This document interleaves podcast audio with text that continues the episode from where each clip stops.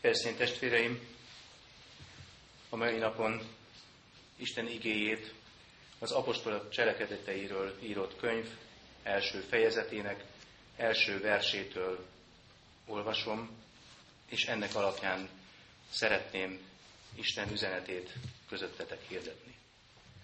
Az apostolok cselekedetei első fejezetében az első vers így kezdődik. Az első könyvet arról írtam Teofiliusom, amit Jézus tett és tanított kezdettől, egészen addig a napig, amelyen felvitetett, miután a Szentlélek által megbízást adott az apostoloknak, akiket kiválasztott. Szenvedése után sok bizonyítékkal meg is mutatta ezeknek, hogy ő él, amikor 40 napon át megjelent előttük, és beszélt az Isten országa dolgairól.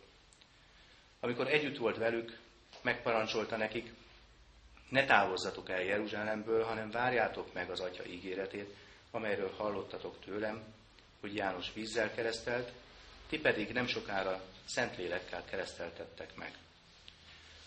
Amikor együtt voltak, megkérdezték tőle, Uram, nem ebben az időben állított fel újra a királyságot Izraelnek? Így válaszolt. Nem a ti dolgotok, hogy olyan időkről és alkalmakról tudjatok, amelyet az Atya a maga hatalmába helyezett.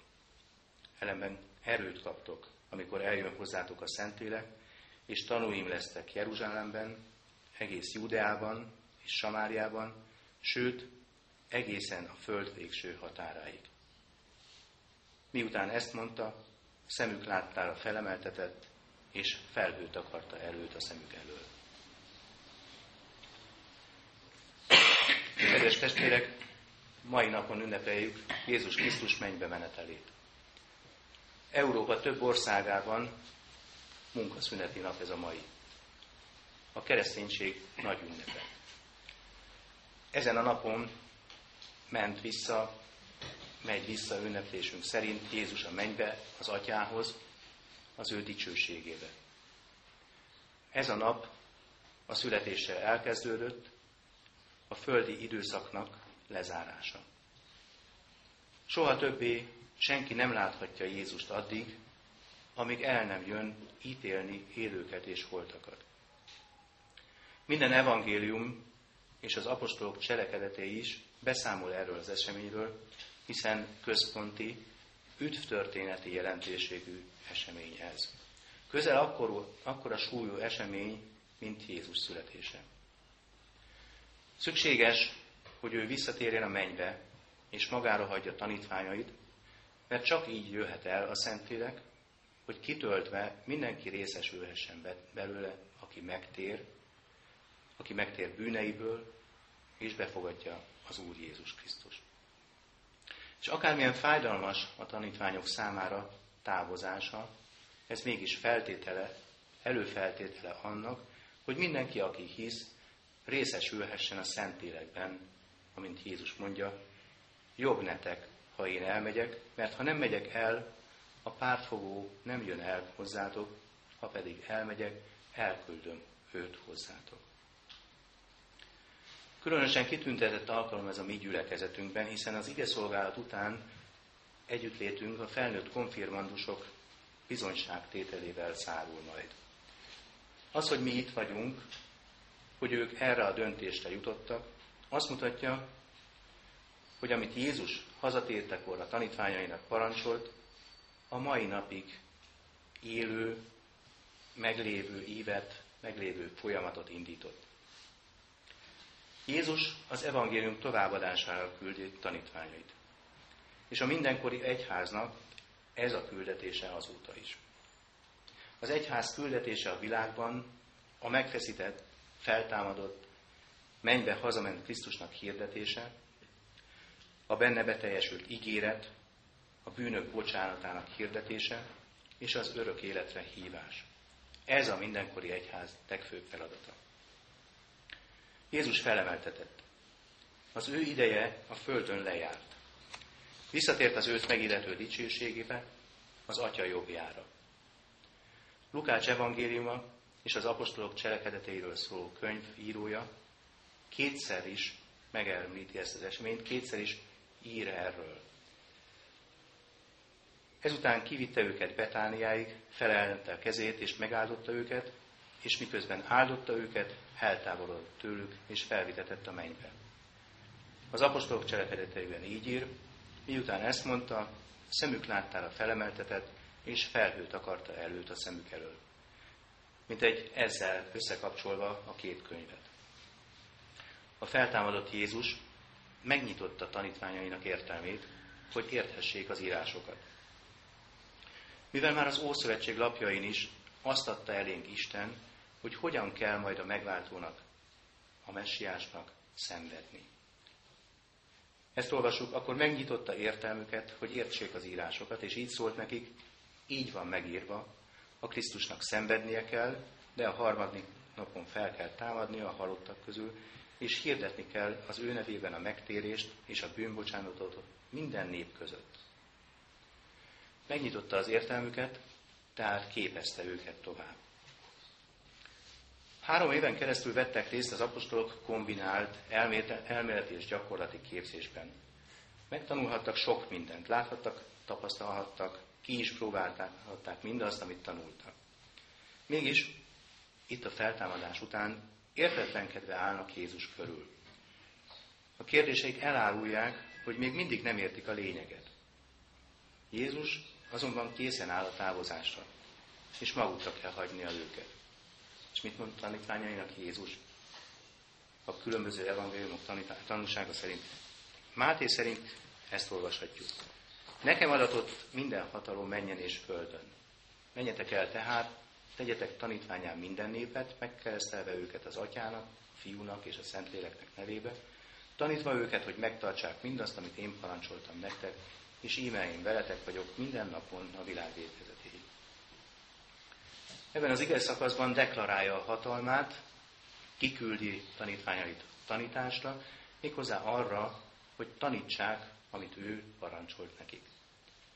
Nem csak úgy tanítsanak, hanem azt tanítsák, amit Jézus nekik parancsolt. És megígéri, hogy velük lesz ebben a világ végezetéig. Tehát nem hagyja őket magukra. Eddig láthatták, beszélhettek Jézussal, kérdezhették, megérinthették, ezután minden másképp lesz. Mert nem láthatják, de a folyamatos kapcsolatuk vele mégis megmarad. Hiszen szent lelke által mindenkor velük lesz, és imádságaikban minden kérésüket megválaszolja. Menjenek, tegyék azt, amit parancsol, és folyamatos lesz a közösségük vele. Márk lényegében ugyanezt emeli ki. Ezután így szólt hozzájuk, menjetek el szerte az egész világba, hirdessétek az evangéliumot minden teremtménynek. Aki hisz és megkeresztelkedik, üdvözül, aki pedig nem hisz, elkárhozik. Az Úr Jézus pedig, miután ezeket mondta nekik, felemeltetett a mennybe, és az Isten jobbjára ült. Mi a feladat? Hirdetni az evangéliumot. Miért? Mert a hit hallásból van, a hallás pedig Isten igéje által.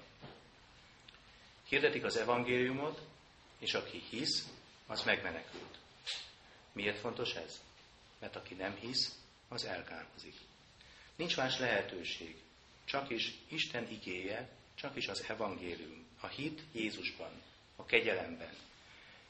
Igénybe kell vennünk ezt a kegyelmet, mert aki nem hisz, nem mehet be az Isten országába. És Jézus éppen oda megy.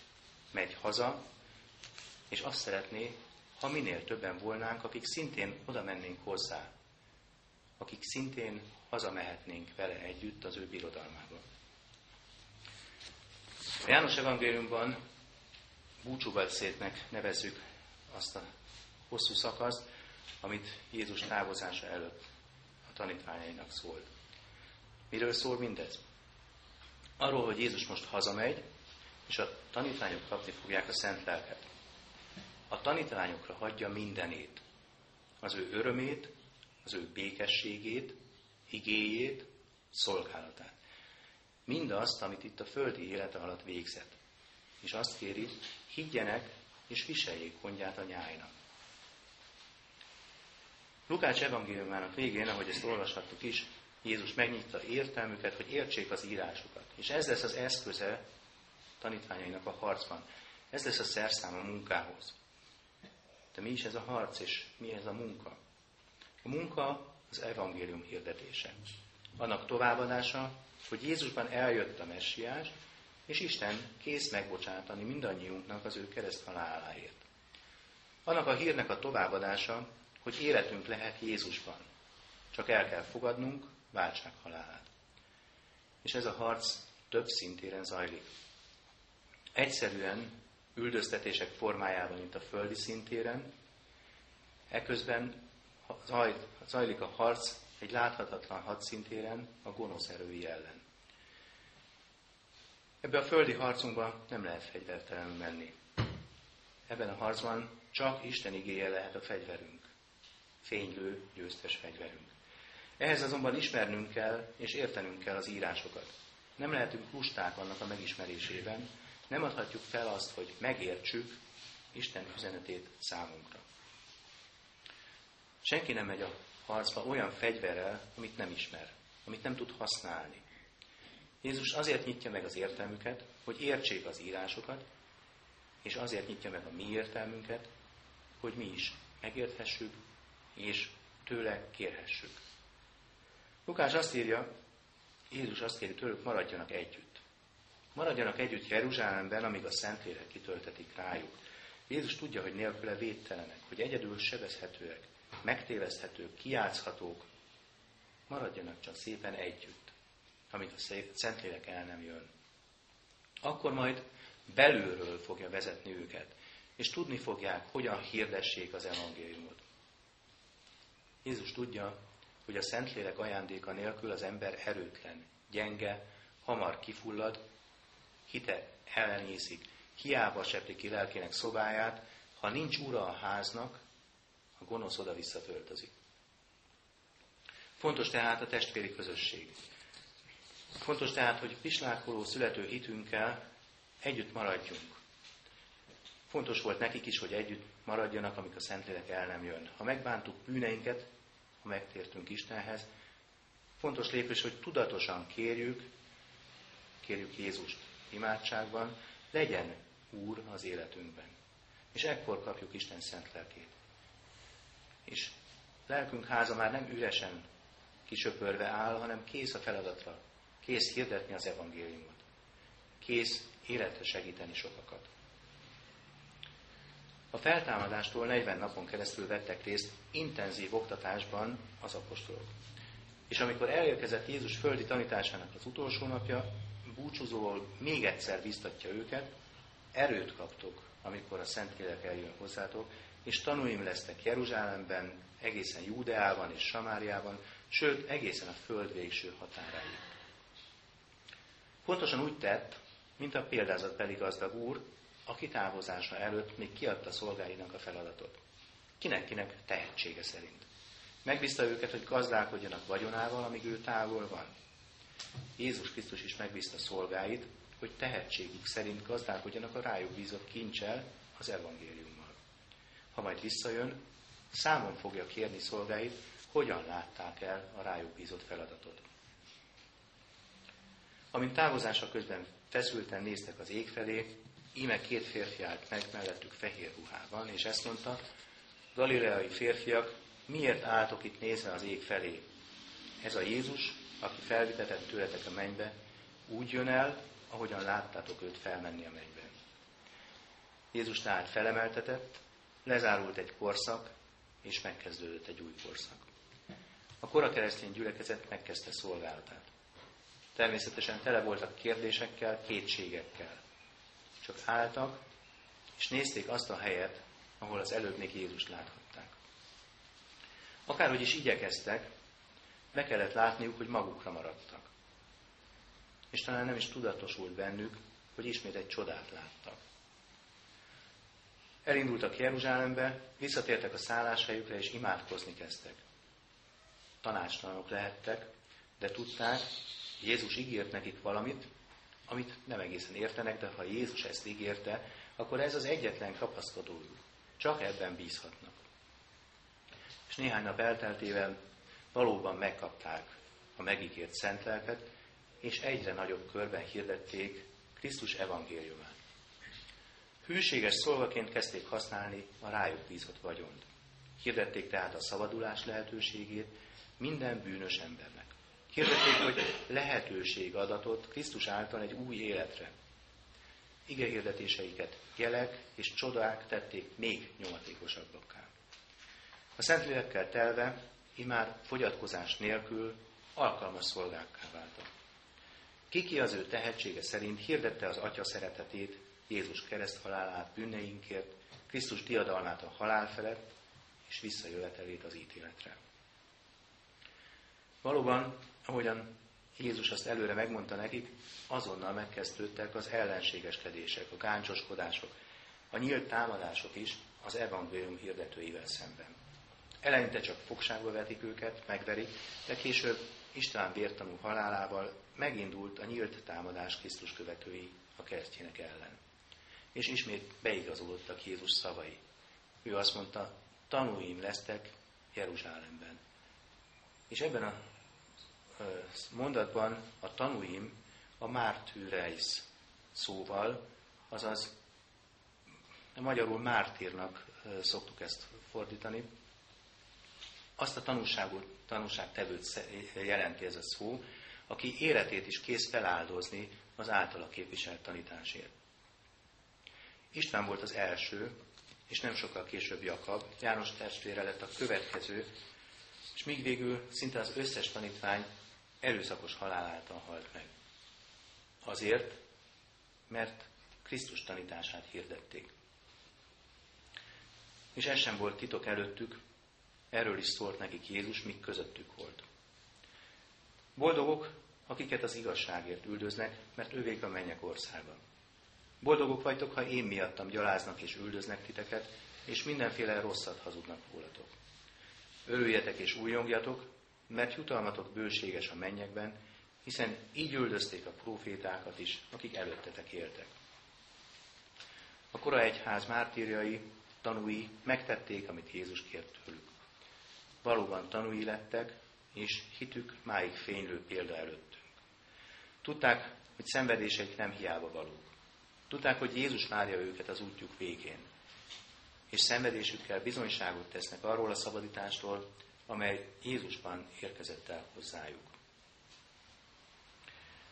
Még ezek előtt kezet emelnek rátok, és üldöznek titeket, átadnak benneteket a zsinagógákban, és börtönbe vetnek, királyok és helytartók elé vezetnek titeket az én nevemért. De ez alkalom lesz nektek a tanúságtételre. Jézus missziói parancsa ma is érvényes. Ma is arra hívja azokat, akik őt megismerik, hogy kövessék, és tenye bizonyságot őróla másoknak is. Ma is adja igéjét, ma is adja szent lelkét, elhív, elkészít és felkészít bennünket a szolgálatra. Elkészíti az alkalmakat, elvégzi bennünk, elvégzi szívünkben az ő munkáját, és beállít maga mellé munkátársnak, hogy az ő öröme mi bennünk teljessé legyen. Azt kívánom minden jelenlevőnek, minden konfirmandusnak, hogy felvegye valóban ezt a feladatot, felvegye ezt az eszközt, az Isten igéjét, és álljon be a harcba. Amen. Imádkozzunk.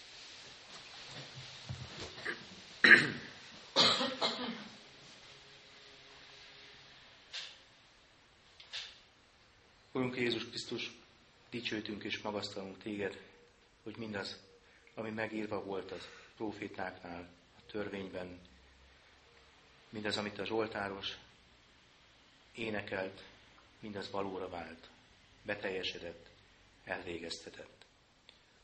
Hálát adunk neked, Urunk, hogy Te vagy az, aki által életünk lehet. Te vagy az, aki új életet teremtesz bennünk. Hálát adunk neked, Urunk, hogy megindítottál ezen az úton. Hálát adunk neked, hogy segítesz, amikor botladozunk. Hálát adunk neked, hogy a te szent lelkeddel vezetsz. Köszönjük, hogy így támaszkodhatunk rád naponként, így kérhetünk téged imádságban, hogy valóban mellettünk legyél minden napon. Köszönjük, hogyha segítettél már különböző helyzetekben bizonyságot tenni te rólad. Köszönjük, hogyha adtál szavakat, adtál igéket a szánkba, amit idézhettünk, és valódi bizonyságtétellé lett. Áldunk és magasztalunk, Úrunk, hogy bennünket méltatlan és alkalmatlan eszközöket felhasználsz a Te országod építésére. Dicsőítünk Téged, hogy magad mellé veszel, hogy helyet készítettél számunkra, hogy egy napon osztozhatunk a Te dicsőségedben, a Te mennyei országodban. Amen. Amen. Imádkozzunk az Úrtól tanult imádság szavaival. Mi, Atyánk, aki a mennyekben vagy, szenteltessék meg a Te neved. Jöjjön el a Te országod, legyen meg a Te akaratod, amint a mennyben, úgy a földön is. Minden napi kenyerünket add meg nekünk ma, és bocsáss meg védkeinket, miképpen mi is megbocsátunk az ellenünk védkezőknek. És ne vigy minket kísértésbe, de szabadíts meg a gonosztól, mert tiéd az ország, a hatalom és a dicsőség mindörökké. Fogadjuk az áldást. Az Urat, a Krisztus tartsátok szentnek szívetekben, és legyetek készen mindenkor számot adni mindenkinek, aki számon kéri tőletek a bennetek élő reménységet. Amen. Végezetül testvéreim, énekeljük a 229. énekünket, dicséretünket, amely így kezdődik, Hű pásztorunk, vezesd a te árvanyájodat.